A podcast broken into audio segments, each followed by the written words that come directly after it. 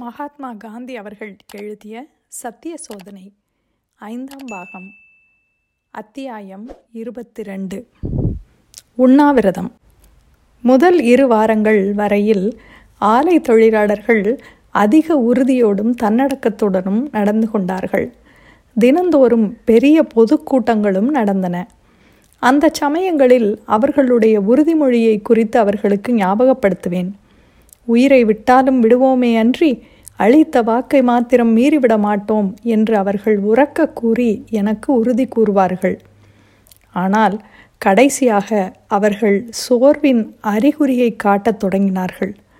உடம்பு பலவீனமாக ஆக மனிதன் சீக்கிரத்தில் கோபப்படுவது போல வேலை நிறுத்தம் பலவீனமடைவதாக தோன்றியதும் கட்டுப்பாட்டை மீறி வேலைக்கு போகிறவர்கள் விஷயத்தில் தொழிலாளர்கள் கொண்ட போக்கு மேலும் மேலும் ஆபத்தானதாகி கொண்டு வந்தது. எங்கே முரட்டுத்தனமான செய்கைகளில் இறங்கிவிடுவார்களோ என்று நான் பயப்பட்டேன். தினந்தோறும் கூட்டத்திற்கு வரும் தொழிலாளர்களின் எண்ணிக்கையும் குறைந்து வந்தது. கூட்டத்திற்கு வந்தவர்களும் சோர்வும் மன வருத்தமும் அடைந்திருக்கிறார்கள் என்பது அவர்களுடைய முகக்குறிகளிலிருந்து தெரிந்தது. கடைசியாக தொழிலாளர் உறுதி குலைந்து வருகின்றனர் என்று எனக்கு தகவல் கிடைத்தது. இதனால் பெரும் கவலை அடைந்தேன். இந்த நிலைமையில் என் கடமை என்ன என்பதை குறித்து தீவிரமாக சிந்தித்தேன். தென்னாப்பிரிக்காவில் மகத்தானதொரு வேலை நிறுத்தம் நடத்திய அனுபவம் எனக்கு உண்டு. ஆனால் இங்கே எனக்கு ஏற்பட்ட நிலைமை முற்றிலும் மாறானது. நான் கூறிய யோசனையின் பேரிலேயே தொழிலாளர்கள் உறுதிமொழி எடுத்துக்கொண்டனர் தினந்தோறும் அதை என் முன்னால் மீண்டும் மீண்டும் உறுதிப்படுத்தியும் வந்தார்கள். அப்படி இருக்க அந்த உறுதிமொழியை மீறி அவர்கள் நடந்து கொண்டு விடக்கூடும் என்பதை என்னால் நினைக்கவும் முடியவில்லை. எனக்கு ஏற்பட்ட இந்த உணர்ச்சிக்கு அடிப்படை காரணமாக இருந்தது என் தற்பெருமையா? தொழிலாளர்களிடம் நான் கொண்டிருந்த அன்பா? அல்லது சத்தியத்தினிடம் எனக்கு இருந்த பற்றா என்பதை யாரால் சொல்லிவிட முடியும்?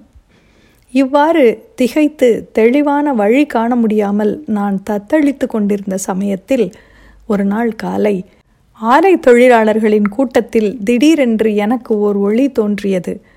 முன்கூட்டி எண்ணி பாராமலே என் நாவில் பின்வரும் சொற்கள் பிறந்தன.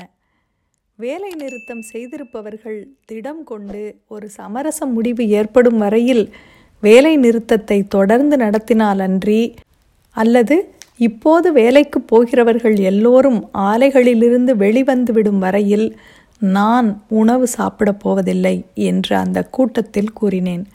இதை கேட்டதும் தொழிலாளர்கள் இடிவிழுந்ததைப் போல திகைத்து போனார்கள். திருமதி அனுஷியா பென்னின் கண்களிலிருந்து நீர் வழிந்தோடியது. நீங்கள் உண்ணாவிரதம் இருக்க வேண்டாம். நாங்கள் உண்ணாமல் இருக்கிறோம். நீங்கள் பட்டினி இருப்பதை போன்ற பெருங்கொடுமை வேறு இல்லை. நாங்கள் செய்துவிட்ட தவறுகளுக்கு எங்களை மன்னித்து விடுங்கள். இனி இறுதி வரையில் உறுதிமொழியில் உறுதியுடன் இருப்போம் என்று தொழிலாளர் எல்லோரும் ஒரே முகமாக கூறினார்கள். நான் அவர்களுக்கு இப்படி கூறினேன். நீங்கள் உண்ணாவிரதம் இருக்க வேண்டிய அவசியமில்லை. உங்களுடைய உறுதியிலிருந்து வழுவாமல் நீங்கள் இருந்தாலே போதும். நம்மிடம் நிதி இல்லை என்பது உங்களுக்கு தெரியும். பொதுமக்களிடம் பிச்சை எடுத்து அதை கொண்டு வேலை நிறுத்தத்தை தொடர்ந்து நடத்தி கொண்டு போக நாம் விரும்பவில்லை. ஆகையால் வேலை நிறுத்தம் எவ்வளவு காலத்துக்கு தொடர்ந்து நடந்தாலும் அதை பற்றிய கவலையே இல்லாமல் நீங்கள் இருந்து வருவதற்கு ஏதாவது ஒரு வேலையை செய்து வாழ்க்கைக்கு வேண்டியதை தேடிக்கொள்ள நீங்கள் முயல வேண்டும். என்னுடைய உண்ணாவிரதத்தை பொறுத்தவரையில் வேலை நிறுத்தம் முடிந்த பிறகே நான் அதை கைவிடுவேன் என்று கூறினேன். இதற்கிடையில் வேலை நிறுத்தம் செய்திருந்த தொழிலாளர்களுக்கு முனிசிபாலிட்டியின் கீழ் ஏதாவது வேலை தேடி கொடுப்பதற்கு சர்தார் வல்லபாய் படேல் அவர்கள் முயன்று வந்தார். ஆனால் இதில் வெற்றி பெற முடியும் என்பதற்கு அதிக நம்பிக்கை எதுவும் இல்லை. மகன்லால் காந்தி ஒரு யோசனை கூறினார்.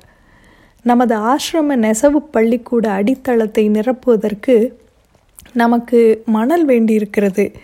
இந்த வேலையில் பலரை அமர்த்தி கொள்ளலாம் என்றார். இந்த யோசனையை தொழிலாளர்களும் வரவேற்றார்கள். அனுஷியா பென் தமது தலையில் முதலில் ஒரு கூடையை சுமந்து அவர்களுக்கு வழிகாட்டினார். அவரை பின்பற்றி தொழிலாளர்கள் வரிசை வரிசையாக ஆற்றிலிருந்து மணலை வாரி கூடைகளை தங்கள் தலைகளில் சுமந்து கொண்டு வந்து கொட்டிய வண்ணம் இருந்தார்கள். அது காண்பதற்கரிய காட்சியாக இருந்தது. தங்களுக்கு ஏதோ புதிய பலம் வந்திருப்பதாகவே தொழிலாளர்கள் உணர்ந்தார்கள். அவர்களுக்கு சம்பளத்தை பட்டுவாடா செய்து சமாளிப்பதே கஷ்டமாக இருந்தது. என்னுடைய உண்ணாவிரதத்தில் பெரிய குறைபாடும் இல்லாது போகவில்லை. நான் முந்திய அத்தியாயத்தில் கூறியிருப்பதைப் போல ஆலை முதலாளிகளிடம் நெருங்கிய தொடர்பும் அன்பான உறவும் கொண்டு வந்தேன். ஆகவே என்னுடைய உண்ணாவிரதம் அவர்களுடைய தீர்மானத்தை பாதிக்காமல் இருக்க முடியாது. அவர்களை எதிர்த்து நான் உண்ணாவிரதம் இருக்கக்கூடாது என்பதை சத்தியாகிரகி என்ற வகையில் நான் அறிவேன். தொழிலாளர் செய்திருக்கும் வேலை நிறுத்தம் ஒன்றை கொண்டே அவர்கள் சுயேட்சையான முடிவுக்கு வரும்படி விட்டிருக்க வேண்டும். நான் உண்ணாவிரதம் இருக்க முற்பட்டது. ஆலை முதலாளிகள் செய்துவிட்ட தவறுக்காக அல்ல. தொழிலாளர்கள் தங்களுடைய உறுதியிலிருந்து தவறிவிட்டதற்காகவே நான் உண்ணாவிரதம் இருந்தேன். அவர்களுடைய பிரதிநிதி என்ற வகையில் அவர்கள் செய்த தவறில் எனக்கும் பங்கிருக்கிறது என்று கருதினேன். ஆலை முதலாளிகளிடம் நான் வேண்டிக் கொள்ளலாம். ஆனால் அவர்களுக்கு விரோதமாக உண்ணாவிரதம் இருப்பதென்பது அவர்களை நிர்பந்தப்படுத்துவதாகும். என்னுடைய உண்ணாவிரதம் அவர்களை நிர்பந்தப்படுத்தியே தீரும் என்பதை நான் அறிந்திருந்தும் உண்மையிலேயே அது அவர்களை நிர்பந்தப்படுத்தியது. உண்ணாவிரதம் இருப்பதை தவிர எனக்கு வேறு வழி இல்லை என்று எண்ணினேன். உண்ணாவிரதம் இருக்க வேண்டியதே என் கடமை என்று எனக்கு தெளிவாக தோன்றியது. ஆலை முதலாளிக்கு சமாதானம் கூற முயன்றேன். உங்களுடைய நிலைமையிலிருந்து எனக்காக நீங்கள் மாறியாக வேண்டிய அவசியம் கொஞ்சமேனும் இல்லை என்று அவர்களுக்கு சொன்னேன். ஆனால் என் வார்த்தைகளால் அவர்கள் சமாதானம் அடையவில்லை. நயமான மொழிகளால் உள்ளம் வருந்தும்படியாக என்னை ஏளனம் கூட செய்தார்கள். அப்படி செய்ய அவர்களுக்கு முழு உரிமையும் உண்டு. வேலை நிறுத்தம் சம்பந்தமாக ஆலை முதலாளிகள் விட்டு கொடுக்காமல் பிடிவாதமாக இருந்து வந்ததற்கு மூல காரணமாக இருந்தவர் சேத் அம்பலால். அவருடைய தளராத உறுதியும் கபடமற்ற இயல்பும் அற்புதமானவை. அவை என் உள்ளத்தை கவர்ந்தன. அவரை எதிர்த்து போராடுவது என்பதே மகிழ்ச்சிதான். ஆகவே அவரை தலைவராக கொண்ட எதிர்க்கட்சிக்கு என்னுடைய உண்ணாவிரதம் உண்டாக்கிய சங்கடமான நிலைமையை குறித்து நான் அதிக மனவேதனை அடைந்தேன். அவருடைய மனைவி சரளாதேவி உடன் பிறந்த சகோதரியைப் போல என்னிடம் அன்பு கொண்டிருந்தார். என்னுடைய செய்கையினால் அவர் மன வருத்தம் அடைந்ததை காண என்னால் சகிக்கவில்லை. அனுஷியா பெண்ணும் நண்பர்கள் பலரும் தொழிலாளரும் முதல் நாள் என்னுடன் சேர்ந்து உண்ணாவிரதம் இருந்தார்கள். ஆனால் அவர்கள் மேற்கொண்டும் உண்ணாவிரதம் இருப்பதை கொஞ்சம் சிரமத்தின் பேரிலேயே நிறுத்திவிடும்படி செய்தேன். இதனால் எல்லாம் ஏற்பட்ட பலன் எல்லோரிடமும் நல்லெண்ண சூழ்நிலை ஏற்பட்டதாகும். ஆலை முதலாளிகளின் மனமும் இறங்கியது. சமரசத்திற்கான வழியை காண அவர்கள் முன்வந்தார்கள். அனுஷியா பென்னின் வீட்டில் அவர்களுடைய விவாதங்கள் நடந்தன. திரு. அனந்தசங்கர துருவாவும் இதில் தலையிட்டார். முடிவில் அவரையே மத்தியஸ்தராகவும் நியமித்தனர். நான் உண்ணாவிரதத்தை ஆரம்பித்து மூன்று நாள்களுக்கு பிறகு வேலை நிறுத்தமும் முடிவடைந்தது. இந்த நல்ல முடிவை கொண்டாடுவதற்காக ஆலை முதலாளிகள் தொழிலாளர்களுக்கு மிட்டாய்கள் வழங்கினார்கள். இப்படி இருபத்தோரு நாட்கள் வேலை நிறுத்தம் நடந்த பிறகு சமரச முடிவு ஏற்பட்டது.